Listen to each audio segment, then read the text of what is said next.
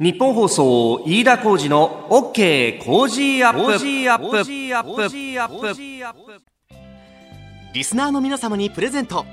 働く人の心を育てる月刊誌「モラルビズ」300円。今なら1冊無料で差し上げています。職場の風土を変えたい。上司や同僚部下との人間関係を良くしたい。ビジネス現場で直面する課題解決方法人間力を高めるヒントが満載物を作るだけじゃつまらない。人を作る企業を応援したい。公益財団モラロジー研究所発行モラルビズ。詳しくは日本放送飯田浩二の OK 工事アップホームページのバナーをクリック。モラルビズ！朝6時を過ぎました。おはようございます。日本放送アナウンサーの飯田浩二です。おはようございます。日本放送アナウンサーの新業一華です日本放送飯田浩二の OK 工事アップ。この後8時まで生放送です。今日外明るいね。ねえいいお天気ですよね。今日は本当すっきり晴れる予報になっていまして気温もですね上がって24度まで。東京都心では上がりますよ。これはジャケット着てるとちょっと暑いかな、今日はね。そうですね。昨日もね、なかなか暑かったですよね。いや本当昼間は結構いいお天気でね。ねで、昼間、あの、番組のツイッターを見てたら、はい、新庄アナウンサーの写真が上がっていて、はい、何？浅草行ってたの？そうなんですよ。あの、6時台のですね、エンタメトレンドアップでもご紹介するんですが、おおつまみグランプリというのが開催されていまして、なるほど。そこの取材に行ってきたんですよね。それで浅草に行ったんだ。はい。帰りにちょっとこう、中見世通りをこう、ぐるっとこう回って帰ってきたんですけど、飯田さんどうでした？昨日。昨日はね、なんかあの、まあ、研修の講師とかね、あの、新人アナウンサーが2人入ってきたからさ。先生。またまた、え偉そうに喋ることもないんだけどね、何も。えまあ一応そんなことをやりつつですね、はい、残務もこなしつつなんて言ったら、まあ気がついたらあの夕方ぐらいになってきて、うん、で、さあ家に帰ろうと思ったらさ、あのーラジオが会社の中流れてるじゃないですか、はい、さあここで電車に関する情報ですなんつって、うん、いや昨日の夕方電車大変だったんだよ、はい、あの品川駅で人身事故があった関係で、えー、東海道線も京浜東北線も何もみんな止まっちゃっててさで、私、その、まあ、あの、23区の南部のですね、まあ、品川区とか、あの、大田区とか、あの辺のこう、海沿いに住んでますんで、はい、もう、死活問題なんだよ。そうですよね。で、これ、京浜東北線が、はい、帰りの時間帯に止まったとなるとですね。いや京浜急行は動いてるんですよ。はい、ところがその京浜急行にですね、人が殺到する殺到する。いや、私、あの、唯一動いていた、まず山手線に有楽町駅で乗ろうとしたら、もう有楽町で寿司詰めなんだよね。もうそれになんとか体をねじ込むようにして乗り込んだら、もう新橋浜松町田町と人は降りないけれども、どんどん乗ってくると。あのね、骨がきしむっていうのはこういうことだなっていうような感じで、もうなんか、体をこうくねらせながらなんとか乗ったんですよ。そしたら、品川駅っていうところもですね、またあの、ほら、今は品川のこう海沿いってオフィスビルがいくつもいくつも建ってるじゃないですか。はい、昔はあの、新幹線の車庫だったところね。うん、だから、そっからまたさ、わんさか人が来てさ、もうあの、品川駅降りて、で、階段を上がって京浜急行の方に行こうとしたら、もう向こうから滝のように人が流れてくるわけよ。もう恋恋の滝登りじゃないけどさもうねニッチもサッチもいかないみたいな、はあ、まあ、そうするとですね、まあ、みんなあれ昨日蒸し暑かったじゃないそうなんですよね。湿気もあったから、イライライライラしてくるわけだよね、こう後ろの方でさなんか僕のすぐ後ろでおじさんが「あ参ったなこれ。あああ人多いな。あなんかだんだんこうボルテージが上がっていく感じがこう背中越しに伝わってくるっていうね。まあね。あ一刻も早くどっかなんか行きたいけどでも前も人いっぱいだしみたいなもう自分のカバンが後ろにだけは当たらないようにもう前でこう抱えるように持って、はい、私はあの何の交戦 する気持ちはありませんからねっていう。あ こういう時っていうのはもうとにかくおとなしくしてるしかないなみたいなね。そうですね。急いでる方とかはねちょっとね、えー、そう。焦っちゃいますよね。メールも来てましたね。あの御殿場からいただいた48歳のこれは長田さんというのかな、えー、いや昨日の夕方の人身事故参りましたよ。有楽町駅から東京駅ホームに溢れ返る人の波危うく帰りの新幹線の乗り逃すところでした危なかったですねたっった一駅でもこの苦労ですからね。ねえー、昨日大変だったよって方もいらっしゃったかと思うんですけれども、今日は今のところ交通関係特に情報入ってません。はい、えー、順調に流れておりますんでね、えー、気を取り直して、ね、今日、明日、え週末に向けて頑張っていきましょう。さあ、この後8時まで生放送です。飯田浩二の OK 工事アップ。さあ最新ニュースをピックアップいたします。長官各紙スタジオに入ってきてますけれどもね今週に入って経済に関するものが一面トップというのが多くて、あ今週は経済動いてるなと。まあ、あの、米中の貿易摩擦、まあ、それを発端とする世界の株安というのもありましたし、まあ、日本では景気動向調査のね、えー、結果が月曜日に出て、いやあちゃやっぱり景気、先行きちょっと不透明だし、足元もまずくなってきているぞっていうのが出てきたりとかですね。まあ、そうこうしているうちに日産の決算でこれもまずいよね、みたいな話が出てきたりしていたんですが、今日はですね、一面トップが、えー、大きくく分けて、まあ、2つですかね、えー、まず1つは、後ほど7時台にも取り上げるんですけれども、高齢者就労70歳までという、昨日あの未来投資会議という、まあ、あ安倍総理が議長を務める、まあ、政府の会議が開かれましてそこで働きたい高齢者の方々に対して70歳までの雇用確保を企業に求めるという具体的な方針を示しました、まあ、これあの70歳までどうやってじゃ雇用していくかと、まあ、今ね65まで、一応雇用するということになってますけれども、まあ、その、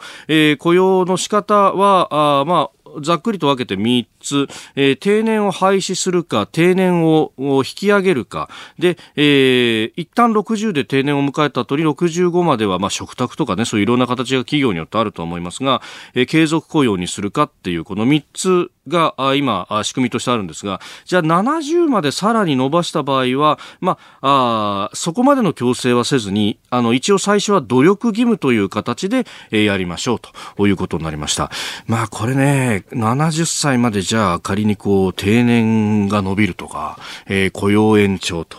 いうようなことになると、これはこう、若い世代にとって非常に問題で、で、この話がですね、特にあの先日、トヨタ自動車の豊田昭夫会長が、あまあ、これ、確か、自公会の会長としての立場で言ったのかな？あの、終身雇用はもうありえないというようなまあ発言をしましたと。で、まあ、終身雇用モデルはもうこれ、崩壊するというか、もう持たないよっていうのは前から言われてたわけなんですけれども、一方で、えー、終身雇用を前提として取った、まあ、例えば段階の世代だったりとか、その下の世代もそうですね、えー、その人たちを、が、あ大きな、えー、数、占めていた時には反対があって絶対にできなかったことが今ようやくできるようになってきたと。それはなぜかというとですね、今ミドルクラスと言われる中40代よりもお下の人たち、まあ、あの、俗に就職氷河期世代と呼ばれますけれども、この人たちっていうのはそもそも正社員として取られる数が非常に少なかったがためにですね、今になっても社内で発言権があまりないわけですよ。要するにマジョリティじゃないんですね。えー、人としての塊が小さいわけですから、で、そうすると、いや、そんなに文句言うやつも少ねえから、これ、あの、定年延長しても大丈夫だろうみたいな。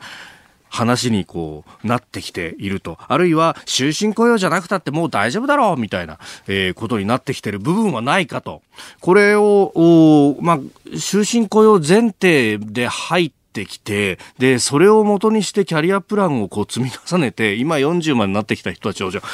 どうするつもりだというところの言及がないっていうのがね。で、さらにこれ70まで、えー、定年を引き上げられてしまうと、ますますミドルクラスあるいはその下の若い人たちっていうのは、ポストが開かないから出世ができないとかですね、えー、ポストが開かないから、いつまで経っても下働きをさせられて、えー、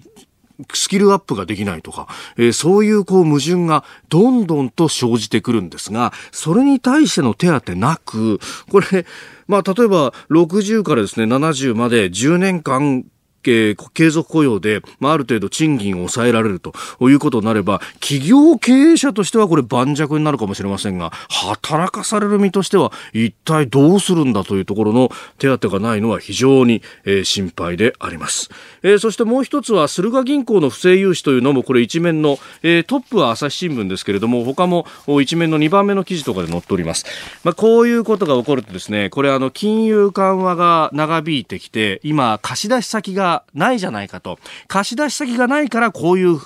不正に走る部分があると。だから金融緩和そのものをやめるべきだというような議論に、えー短絡的につながってしまうんですけれども、えー、金融緩和の効果として失業率が非常に低減するというのはあ言われております、えー、実際ですね3月の失業率は2.5%まで下がってきていると。私が社会に出た2000年代の半ばは5%台の失業率だったんですよ。それを考えたらですね破格に今失業率が下がっている中でこういったメリットもあるのにおいそれと金融緩和やめられますか？やめたとしたらあなたの息子さんやお孫さんが苦労する羽目になるけれどもそれでいいんですかというようなことも解いていかなくては本当はいけないと思うんですけれどもいかがでしょうか。ご意見お待ちしております COZY cozy アットマーク 1242.com です。あなたの声を届けます。リスナーズオピニオンです。えー、ニュースに対するご意見をお待ちしております。今朝のコメンテーターはジャーナリスト鈴木哲夫さんです。えー、取り上げるニュースですが、まず千葉市原で公園の砂場に車が突っ込んだと。で、えー、保育士さんが重傷を負ったという事故が起こりました。あの、遊んでた園児をかばってというね、えー、いうようなことも報じられております。えー、そして大阪都構想をめぐる住民投票について公明党の協力で来年の秋に実現へと、えー、これ昨日日本記者クラブで、えー、松井大阪市長と吉村大阪府知事が会見を行っておりました、えー、それからトランプ大統領来週末から国賓として来日というニューススケジュールが出てきてますね、えー、キーワード未来投資会議オープニングでも少し話したことです、えー、そして、えー、スクープアップ7時40分過ぎですが、えー、自民党の各派閥相次いで政治資金パーティーを開いているという参院選に向けてというあたりも聞いていきましょう。メールツイッターこちらです。メールアドレスは、 cozy アットマーク 1242.com。アルファベットすべて小文字で COZY で cozy です。 cozy アットマーク 1242.com。ツイッターは、ハッシュタグ cozy1242、ハッシュタグ cozy1242です。ご意見をいただいた方の中から抽選で3人の方に番組オリジナルの防災アルミブランケットをプレゼントします。必ず住所、お名前お書きの上お送りください。いただいたオピニオン、この後ご紹介します。本音のオピニオンお待ちしています。6時24分です。あなたの声を届けます、リスナーズオピニオン。まあ、働き方についてっていうのはね、本当たくさんあ皆さんからいただきますね。えー、みっつんさんツイッターです。デフレで勝ち上がった方々は何もせずにコストカットをし、自分がいる時まで会社や社会が守ってもらえばいいという感じの人ばかりという、そんな感じがありますよね。令和の時代でその調子だとシャレにならない日本が沈んじゃうと、おいただきました。まあ、コストカットばっかりで、その先がなく、なんか、こう、縮小均衡できたっていうのが、平成、まあ、まさに経済が平らになったという時代だったのかもしれないですよね。えご意見をお待ちしております。メール、COZY cozy アットマーク 1242.com です。さあ、7時台はコメンテーターの方々とニュースを掘り下げていきます。今朝のコメンテーター、ジャーナリスト、鈴木哲夫さんです。おはようございます。はい、おはようございます。よろしくお願いします。昨日すごかったですね。あ、飯田さんの阪神。飯田さんの飯田さんの阪神。いや、もうあれだけ打ってくれたら。すんごい試合。バカスカ打って、少し取っときゃよかったのに。で、私のライオンズも。私のライオンズも。最後ホームランでね、まあ、昨日ちょっとね、気持ちよかったですけどね。お互いに。お互いそうじゃなかったですか？いや、気持ちよかったですよ。今日はいい気分でよろしくお願いします。はい、お願いします。5月16日木曜日、時刻は朝7時を過ぎました。改めましておはようございます。日本放送アナウンサーの飯田浩二です。おはようございます。日本放送アナウンサーの新業一華です。あなたと一緒にニュースを考える日本放送飯田浩二の OK 工事アップ。7時台はコメンテーターの方々とニュースを掘り下げてまいります。今朝のコメンテーター、ジャーナリスト、鈴木哲夫さんです。おはようございます。はい、おはようございます。ます鈴木さんには番組エンディングまでお付き合いいただきます。では、最初のニュース、こちらです。千葉県市原市の公園で遊ぶ園児らに車突っ込み保育士重傷。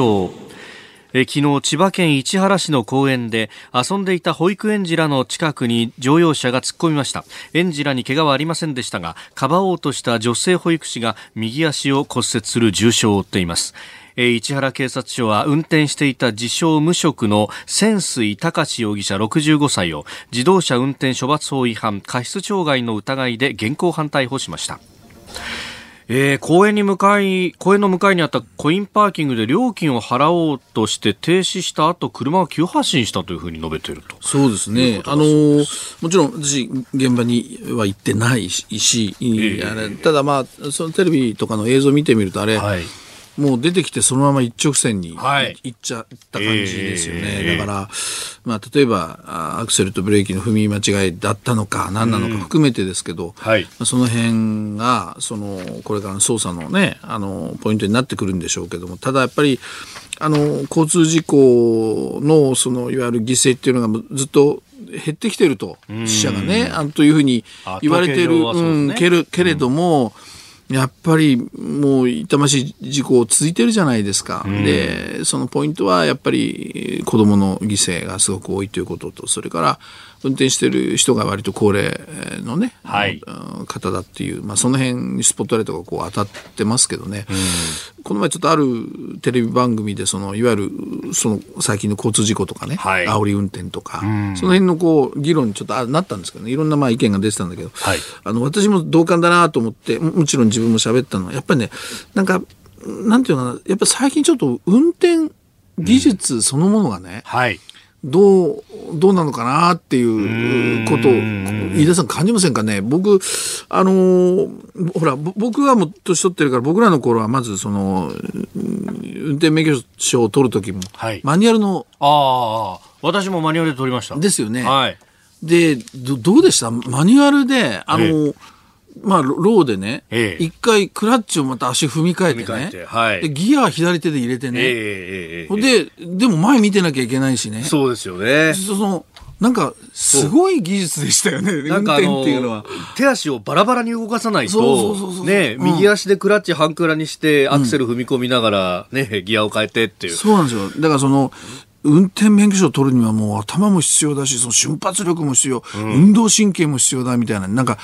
かなりもう特別なことと思って、ピリピリしながらやっぱりやったし、うん、そういう意味じゃ、その今はもうオートマチックでね。割と、なんていうのかな、まあ、手軽にとあの、取れる。まあ、そういうところも例えばあるんじゃないかなんていうその番組でも意見出てたりね。いや、確かに坂道発進とかちょっと恐怖でしたもんね。いやいや、大丈夫か俺できるかみたいなね。言ってたでしょ？そうそう。とにかく止まるなと、信号坂道上がってきた時に、そうそうそう赤になるなと思って。頼むよっていうね。で、黄色なんかなっちゃうと、うわーっていうね。横で教官にブレーキ踏まれたりしてね。うん、でもそれは言い換えれば緊張感であって、運転の時のね、で、そういうものがまあない。それからやっぱり、車のほら、今がすごく性能が、すごく良くなったでしょ、はい、僕はあの、駐車場なんかでね、はい、あの自分が止まってる時こう周りなんかよく見てるとね、うんうん、あのほらバックするときに、はい、車庫入れて。あの、普通車っていうのは体感だから、うん、車間っていうかな、はい、自分の体がそのままちょっと大きくなってるって感覚を持たないと。感覚みたいな、ね、そうそうそうそう言われますよね。だけどバックするときにほら、うんモニター見てんですよ。そう最近あれ怖いですよね。そうそうそうそう。みんなバックミラーとかこうキョロキョロしないんですよね。ずっとなんか手元見てるんですよね。そうです僕もそれすごく怖くて。だって後ろに進んでるんだから、体も顔も後ろ向きながら、後ろ見ながら後ろに行かなきゃいけないのに、前を見てね、まあ、ある種なんて変な言い方だけど、なんかテレビゲームの中でこう、ポコッとはめるようなことをやって、これでもう体感と、その、変わって、るわけです。だから、はい、そういう、まあ、車の性能が良すぎるがためにね、やっぱこうなんか、どうしてもこう、運転技術の方がそこに甘えちゃうみたいなね。確かそんなこともね、あるのかな。だから、まあ、そうもう全体的にね、はい、その教習所で何を教えるかも含めてだけどそうです、ね、そういうことをやっぱりやっていかなきゃいけないんじゃないかなって思います、例えば免許更新の時はそういうこう、まあ、いわゆる便利な道具っていうのを全部抜きにして、うんうんうん、えお前ちゃんと運転できるのかってところをちゃんとチェックするとかね。そうなんですよ。なんかそそういうちょっと視点がこの問題必要かなっていう気がしますけどね。はいえー、まずは市原市の公園の砂場に車が突っ込んで保育士重傷というニュースでした。おはようニュースネットワーク。東京有楽町日本放送キーステーションに全国のラジオ局21局を結んでお届けいたします。時刻は7時11分を過ぎました。おはようございます。日本放送アナウンサーの飯田浩二です。今朝のコメンテーターはジャーナリストの鈴木哲夫さん。取り上げるニュースはこちらです。大阪都構想をめぐる住民投票を公明党の協力で来年秋の実現へ。日本維新の会代表の松井一郎大阪市長と吉村博文大阪府知事が、え、昨日東京の日本記者クラブで記者会見を行い大阪市を廃止し特別区を再編する大阪都構想の実現に向け改めて意欲を示しました、え、吉村知事の会見の模様です。将来を大きく見たときに、えー、大阪も東の東京都、西の大阪都と呼ばれるような大都市としてこの日本を成長させていきたいという思いが根っこにあります。大阪のトータルの視点に立った成長、都市経営ができてこなかったというのが大阪の現状だった。その中で非効率な二重行政が発生していきました。これが大阪が本来持つポテンシャルを発揮できなかった。これを解消していきましょうということです。私と松井市長との任期中に、この大阪との実現というのを確実に実行してまいりたいと思います。えー、住民投票は来年秋かというようなところ、まあ、あの私もこれ昨日会見言ってたんですけど、はい、結構あの秋口になるだろうみたいな感じで、うん、えー、スケジュール感まではっきりと示していました、はい、これ先週末ぐらいから急になんかガタガタガタっとね公明それから自民の大阪府連も動き出してなんていう、ね。うん、そうですね、まあ、自民党、まあ、自公が、はい、あこの維新と対峙してたわけですよ、ずっとね、この都構想をめぐっては。はい、ということで、まあ、この前のその統一地方選挙で、えー、維新が、まあ、松井新市長、それから吉村、はい知事ですね、新知事、えー、維新がまあ対象したわけですね。はい、まあ、ということで、あの結局、事故は歩み寄らざるを得なくなってきたという、まあ、単純にそういうことだと思うんですね。で、もっと言うと、やっぱりその、まあ、今、自民党という話も出ましたけれども、根っこはやっぱり僕は維新と公明党。公明党。この、要するに、まあ、あパワーバランスっていうかな。ここが、このやっぱりこう問題テーマの僕は根幹だと思うんですよね。だからこの両者がどういう駆け引きをこれからやっていくのか。はい、まあ、すべてはという表現もいいかもしれないけど、そこにかかってくると思うんですね。で、まあ、あのー、そもそも維新からすると、うん、まあ、公明党をその引き込む最大のカードっていうのは、まあ、正直言って、はい、この衆議院議員選挙で、その、公明党は実は大阪がまあ、ある衆議院議員選挙では牙城というかね、はい、あの、選挙区で、小選挙区でも、あの、現職が5つの選挙区で、えあの、現職がいるわけですよ、はい、で、まあ、近畿という表現すれば、まあ、6つということになるんだけど、はい、ここで絶対に公明党っていうのは、もう牙城だから、はい、ここでまあ一人でも二人でもまた落選なんてことに衆議院議員がなっちゃうと、うん、もう党の要するにもう勢いすら、組織すらガタガタになっちゃうということだね。はい、だから、えー、ところが維新はそこにね、ええ、選挙の時に候補を立てるぞと。はい、維新ってやっぱり今回も実証したように大阪ではそれなりにやっぱり風とね、はい、それからあの最近やっぱり景気が少し大阪ここ何年かつまり維新政権になってから良くなってきてるということもあって。えー支持がこう、ね、高まってきて、で、都構想なんかにも理解が今ずっと高まってきている、風に乗ってるわけですね。えだからそこが衆議院議員で公明党の対抗馬なんて出すことになれば、これはね、公明党苦戦するわけですよ。だから、うんうん、まあ、その言葉は悪いですよ。だけど、それだけは勘弁してくれよと。じゃあ、条件に、この都構想を一緒にやりましょうや。はい、こういう、あの、構図なんですね。だから、あの、公明党からすると、都構想そのものの是非や、いろんなこともあるけれども、はい、やっぱり根っこにある本音としては、この衆議院議員での、うまく住み分けをちゃんと維新とできるかどうかと。その今、その交渉が、まあ本音の交渉ですよね。はい。そういうところの見通しが立ってる、立つかどうかということだと思うので、ちょうど、えー、昨日僕永田町で、はい、まあ、公明党のね、まあ、某実力者と話をしたんだけれども、あの、これ実は解散、安倍さんが今さ、解散解散って、ちょっとね、安倍周さん周辺が。はい。ダブル選挙かみたいなのを含めてね。これにも実はちょっとこの問題が影響してきてるらしいんですね。で、えー、どどどういう構図になってるのかって言ったら、はい、要するに、うん、えー、公明党としては今、大阪で、牙城の大阪で維新と一緒にこの、えー、大阪都構想の詰めをやってる。はい。えー、協力するなら維新は候補立てないよ。で、公明党はそうしてほしい。でも、はい、この話まだついてないわけですよね。そうですね。ついてないうちに解散総選挙になっちゃうと、うんうん、維新が、はい。もしかしたら候補立てるかもしれないじゃないですか。話がついてないうちに選挙になったら。ねはいええ、だから公明党としては、え今解散総選挙はこの大阪の問題がちゃんと決着して、維新と握手ができるまでは解散はしてほしくないわけで、されると困っちゃうわけ。ということは、要するに連立政権を組んでいる事項なんだけども、はい、公明党としてはこの大阪の問題が落ち着くまでは、ダブル反対になるわけですよ。なるほどね。ということは安倍さんにも影響が解散のタイミングにも影響が出てきちゃう。だから大阪の この維新と公明の選挙に候補出すとか出さない、じゃあ代わりに、えー、都構想賛成するとか、この交渉が決着しないと、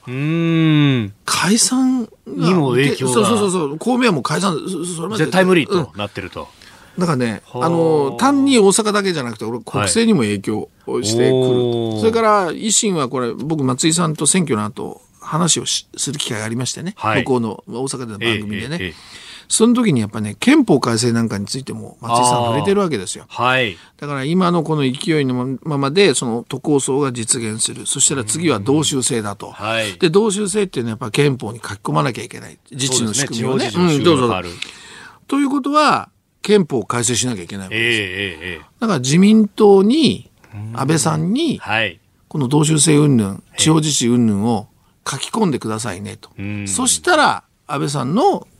変えたがってる、そっちも賛成しましょう。つまり、の部分もバーターですよね。そういう形で、あの、憲法改正に、はい、も、まあ、協力するなりね、やっていく可能性も示してるわけですね。だから、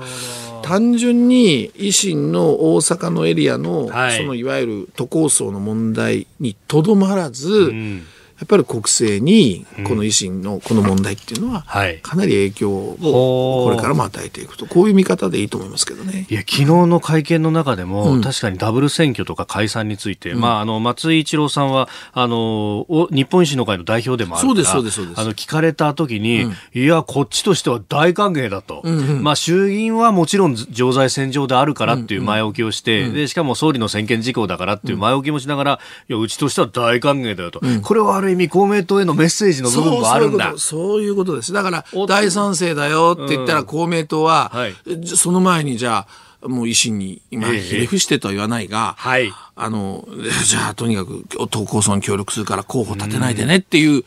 公明党が歩み寄ってこざるを得ないでしょ？はあ、そこのスケジュール感なんですけど、うん、まあ、あの、松井一郎さんはじめとした、まあ、大阪維新との話し合いを、まあ、近々やるという話で、ええ、1回目は、まずは、マスコミ非公開でやるというようなことまで、ええ、これがね、えー、言ってましたけど。いかにも権力闘争怪しい感じで。ねね維新は僕うまくね、ええ、役割分担してると思うんですよ。あの、橋本さんあたりがね、はい、ものすごく強硬に言うでしょ。だからね、あの、選挙区にも、こう、耐えてますよ、維新は、みたいなね、言いますよね。神戸なんか潰れるぞ、とかね。はい。と言いつつ、松井さんは結構ソフトでしょ。意見も聞きましょう。そうですね。話し合いましょう、まずはね。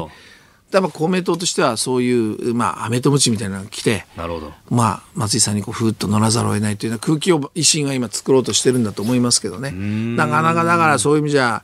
権力闘争上手というのかな。ねうん、だから、まあ、だだけどとにかくこの動向は、うん、あの、大阪のエリアにとどまってないってことで、国政にも非常にね、あの解散や憲法改正や、こういうものにも直結してくるということですだからそういう意味で注視していかなきゃいけないですよね。はいえー、そしてもう一つのニュースですがトランプ大統領があ来週末から国賓として来日、2か月連続で首脳会談へと、いうことも。日程が結構詳しく出てきましたね。25日から28日まで。長くいるなこれねあの天皇陛下に会うねあったり、国賓というあのそういうあのあれが非常に注目されると思いますが、はい、かなり大事ですよ。まあ一つはまずそのおこの拉致問題でね、あの、はい、アメリカが、その北朝鮮に日本とも会えよというふうにちゃんと通じてね、あの、言ってくれるのかどうか。はい、それから、あの、に、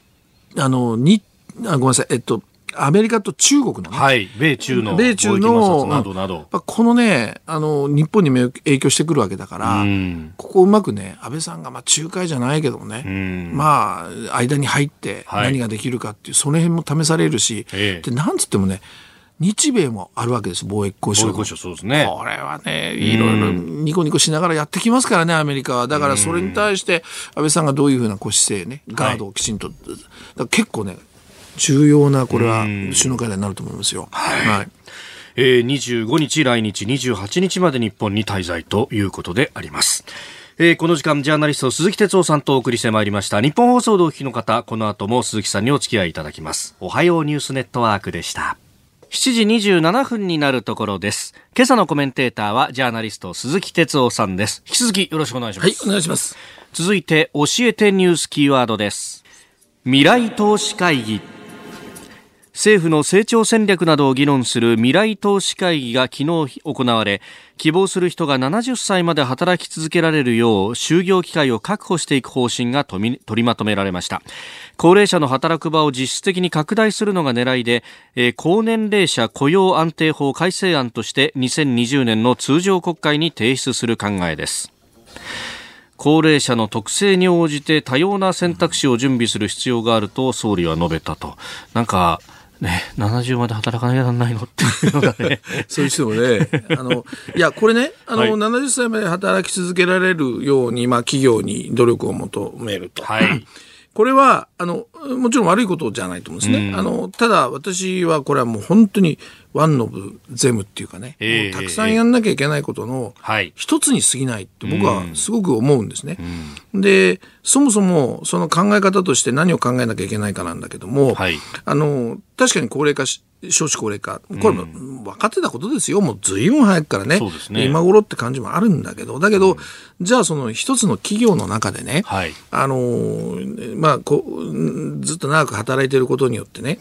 じゃあ例えば私思うんだけど、やっぱり企業だって新陳代謝とかね、えー、世代交代とか必要なわけですよね。うん、で、そういったものが果たして、まあ、どう行われていくのか。えー、それから、あの、企業の中で、その、高齢者の人に、できる仕事って一体じゃあ何なんですか、うん、こんな議論も僕は出てくると思うんですよね。はい、で特にやっぱりその、まあ、僕はもうその高齢者側に入ってるけれどそのいつまでもね、はい、ど重しでね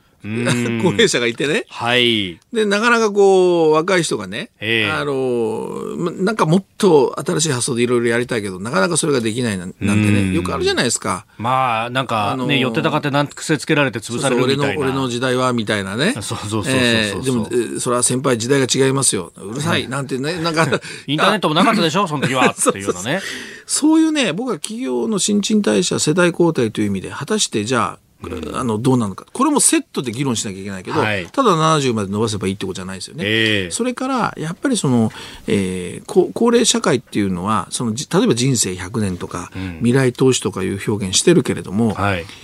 働ける高齢者ばっかりが増えるわけじゃないんですよ。うん、むしろ病気の人とか、うん、体調が悪いとか、そうなってくる人の方が高齢者は多い可能性がある。それから今言われてる高齢者の貧困率なんていうのが実はすごく高くて、はい、で実は大変な社会になる高齢化社会になる可能性があるわけですね。はい、だから単純に70まで働けますよっていうんだって、働きたくても働けない人たちもたくさん出てくるわけ。じゃあそういう人たちをどうするのかとか、はい、あと人生を考えるときに今、大体ほら、還暦で考えるじゃないですか。そうですね。僕なんかこの前、還暦同窓会っていうのに行ってきて。おっしゃってましたね。で、さあこれから第二の人生どうするっていうでもね、うん60から考えると、やっぱりね、遅いんですよ。その体力的なものとかいろんなものを考えるとね。はい、ということは、やっぱり第二の人生というのをね、ある意味でも、例えば40代後半とか50ぐらいに考えるような。はい、で、そこで何か選択して仕事を変わっていけるんであれば、それをフォローするような仕組みですよね。はい、だからもう少しその第二の人生や高齢化社会を考える年齢を早めるってことですよ。そんな例えばこう文化なり体制、政治文化を作っていくとかね。これいろんなことをセットでやらなきゃ、そうですね。ただ70に伸ばしたらそれで終わりではない。だからその辺がね、社会保障制度も含めて、これはセットで、まだ見えてこないでしょ？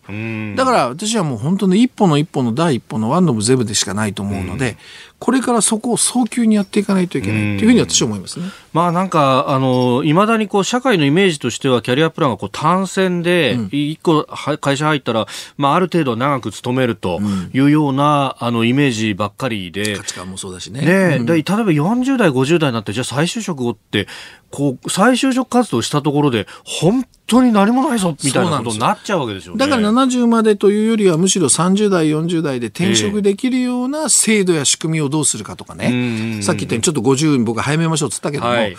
そういうことをこれセットでやんなきゃダメですよね。で、そこやるんだったら、本来であれば、労働法制とかもちょっと変えて、もうちょっと緩やかにやらないととか、これ結局定年のタイミングでしか、ある意味解雇することが今の企業できないとかいう問題だってあるわけで。それを前提にこの話が来てるんですよ。だからその前提を変えないと。そうなんですよね。せっかく会議してるのになんか、個別具体的な話ばっかりだと。そうそうで、これ急がないとダメですよ。もう少子高齢化なんてとんでもないスピードなんだから。えー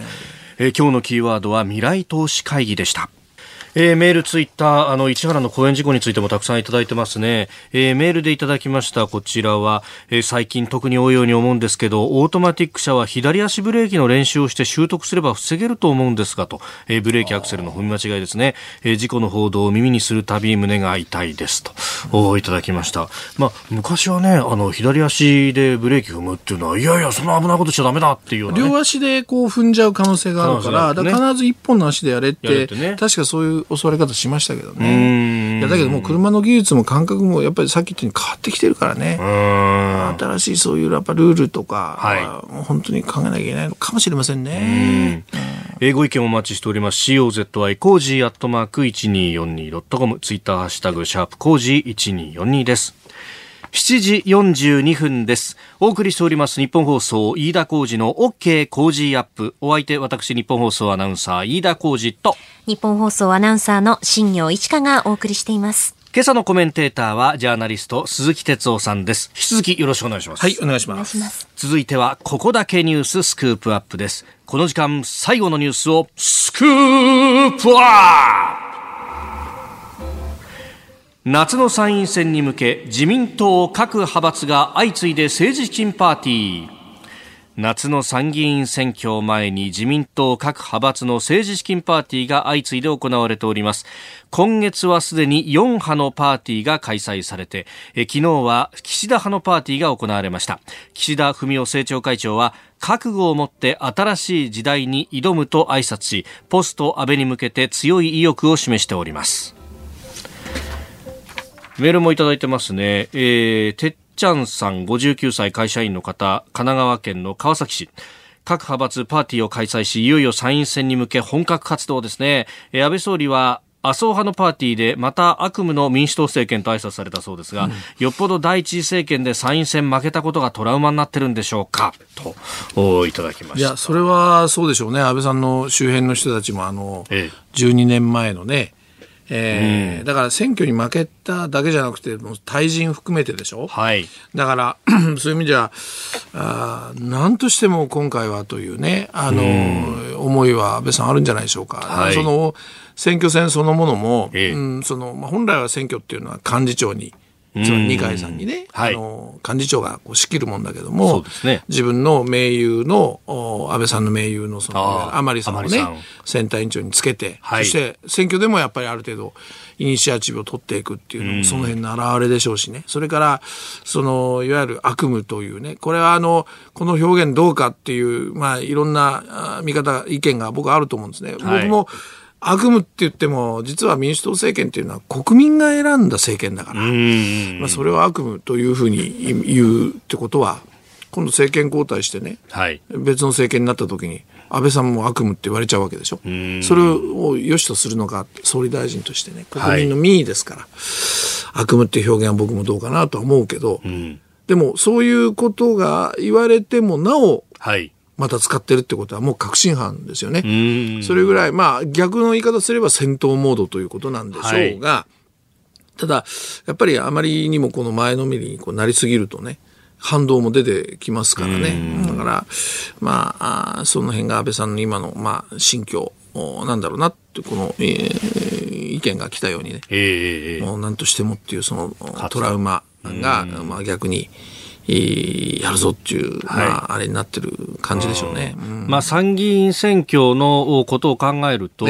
あの、前、この今、今回改選になる人たちっていうのは、13年、2013年の選挙で受かってきた人たち、はい、まあ、安倍政権が発足した当初で、うん、もう、あの、これ以上勝てないっていうぐらいに勝ったんだと、うんうん、まあ、ある意味、えー、伸びきっているなんていう表現をする人もいますけれども、はいはい、これ維持するだけでも大変なわけですよね。あの、まあ、勝ちすぎてたから、あの、逆に多少は減らすだろうという前提から言ってますけども、はい、これは自民党が実は4月なんかも世論調査なんかもやってましてね、ええ、あの、なんていうのか、まあ、どういう表現したらいいかな、まあ、そこそこに実は自民党、やっぱり検討しているような、どうもデータが出てるみたいですね。なるほど。で、それはまあ当然今まだ野党が統一候補を含めて体制が整ってないっていうのもありますからね。はい。あの、先行している自民党がもちろん強いような感じにはなってると思うんですけれども、あの、ただ、あの、今度の選挙で言うと、やっぱりポイントはね、あの私は争点で、憲法改正をどう扱うかというところになってくると思うんですね。ここのとこ総理言及してますよね。してますよね。えー、でね、これはあのつまり、衆参でご存知のように、皆さんご存知のように、3分の2の、まあ、賛成がないと、この発議できないという状況、だから、そういう意味では、改憲勢力、憲法改正やりたいという勢力で、今度の参議院で3分の2取れるか、はい、半分は改選しないわけですから、ここは数字変わらないんだから、はい。まあ、今回かなりの数字をこれ取らなきゃいけないわけですね。安倍さんがここまで憲法改正っていうふうに例えば言っていくと、これが争点のもし第一番目になるとね、憲法改正ができない。つまり、改憲勢力で3分の2取れなければ、敗北ってことになるわけですよね。でしょ？だから、憲法改正、僕はね、ある意味では憲法改正をもう堂々と第一番に掲げてね、安倍さん勝負するべきだと僕は思うわけで。で、これで、あの、国民の審判が下って、その3分の2取れなければ、もう憲法改正はしばらくやらないというね。僕はいいけじめをつけるべきだから、一番にやるべきだと思うんだけど、はい、まあ、その、ある意味権力闘争的政権のその維持とかね、えー、えー、考えると、これを一番に持ってくると、それは、逆に言うと、諸刃の剣みたいなとこがあって。政治テクニック的にはリスクを生リスクを生じ、ね、リスキーになる。うん。だから、これを、憲法改正をどの位置にっていうかね、一番に持ってくるのか、はい、5つあるうちのまた5番目、プラス6番目に持ってくるのかとかね、はい、あるんだけども、これがね、一つの僕は参議院選挙の、まあ、どこに安倍首相が据えてくるのかっていうのが、一つの僕はポイントになってくると思いますね。それによって勝敗の意味合いが変わってくるでしょ。う数だけで過半数っていうなら、それは自公が勝ちかもしれないけれども、はい、憲法改正が第一の、いわゆる争点であれば、ええ3分の2取れなければ負けになるわけですよね、うん、だから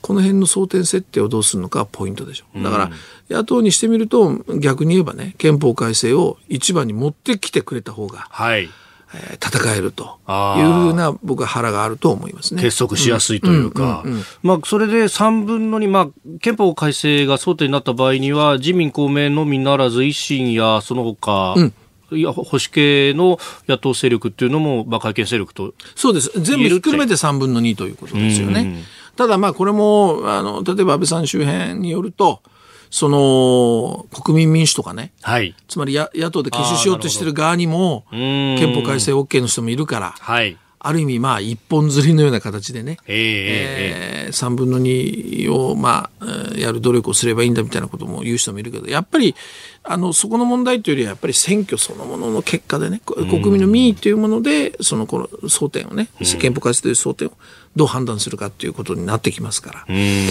だから安倍さんがこれ一番に持ってくるのかそうじゃないのか。はい、この辺がまあ覚悟とか、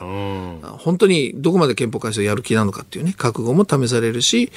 えー、リスクを負いながらどうするのかっていう。これ一つ、ちょっと当面の見どころだと思いますけどね。えーうん、あと、先ほどあの維新のね、えー、会との話の中でもで、ちょっと出てましたけれども、えー、まあ、あダブル選挙、うん、これ、どうなってきます？これね、一昨日の夜ぐらいからまた、はい。結構ね、バタバタバタっとね、ああるんですか？いや、ありそうだって話があるね、とかね、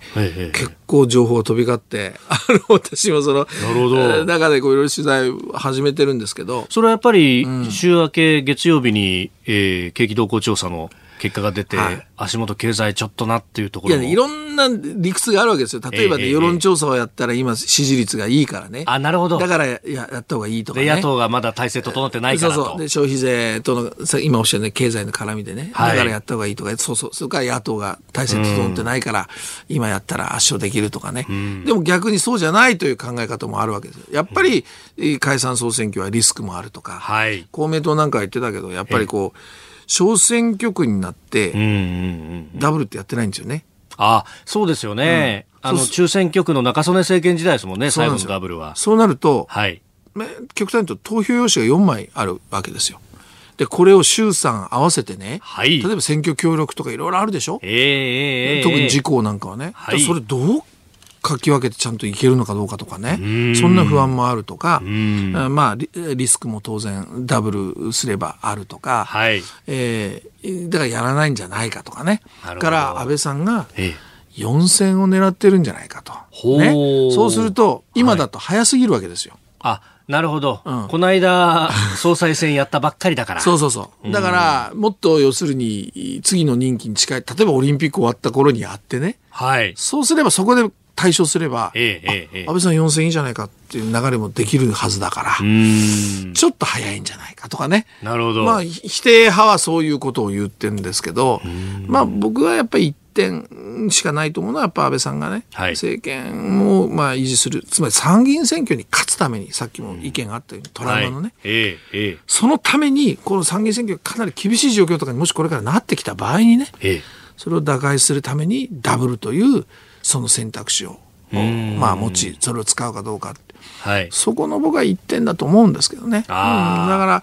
まあ安倍さんの中には、その、もちろんあると思いますけども、ええダブルっていう選択肢も一つとしてはうね。ん。だけど本当にやるかどうかっていうのはまだちょっとわからない。なるほど。まあ、いざっていう時に、ちゃんと抜けるように、風は常に吹かせるみたいなもんですか？そうそうそう。あと自民党の中がはい少し静かになってますよね。確かにダブルがあるっていうと、はい。だってついこの前までポスト安倍がどうだこうだとかって、わーわー、割とザーザーしてたでしょ？そうですね。それが今、いや、一致結束して衆議院やるんだったら、っていうちょっとこう、安倍さんに求心力が出てきてるじゃないですか。うんということはこれ、党内向けに少し黙らせるために、わざと流してるのかなという見方をする人もいるわけですようね。ん。まあ、とにかく、はいまあ、疑心暗鬼という感じではありますけど、まあ、あの、もうちょっとだから、その、やるかどうかっていうのは、まだ見極める必要があると思いますけどね。はい。えー今日のスクープアップ、うー自民党の派閥相次いで政治資金パーティーと、まあ、今後の流れについてもお話しいただきました。えーこのコーナー含めてラジコタイムフリー、ポッドキャスト、YouTube でも配信しています。詳しくは番組ホームページをご覧ください。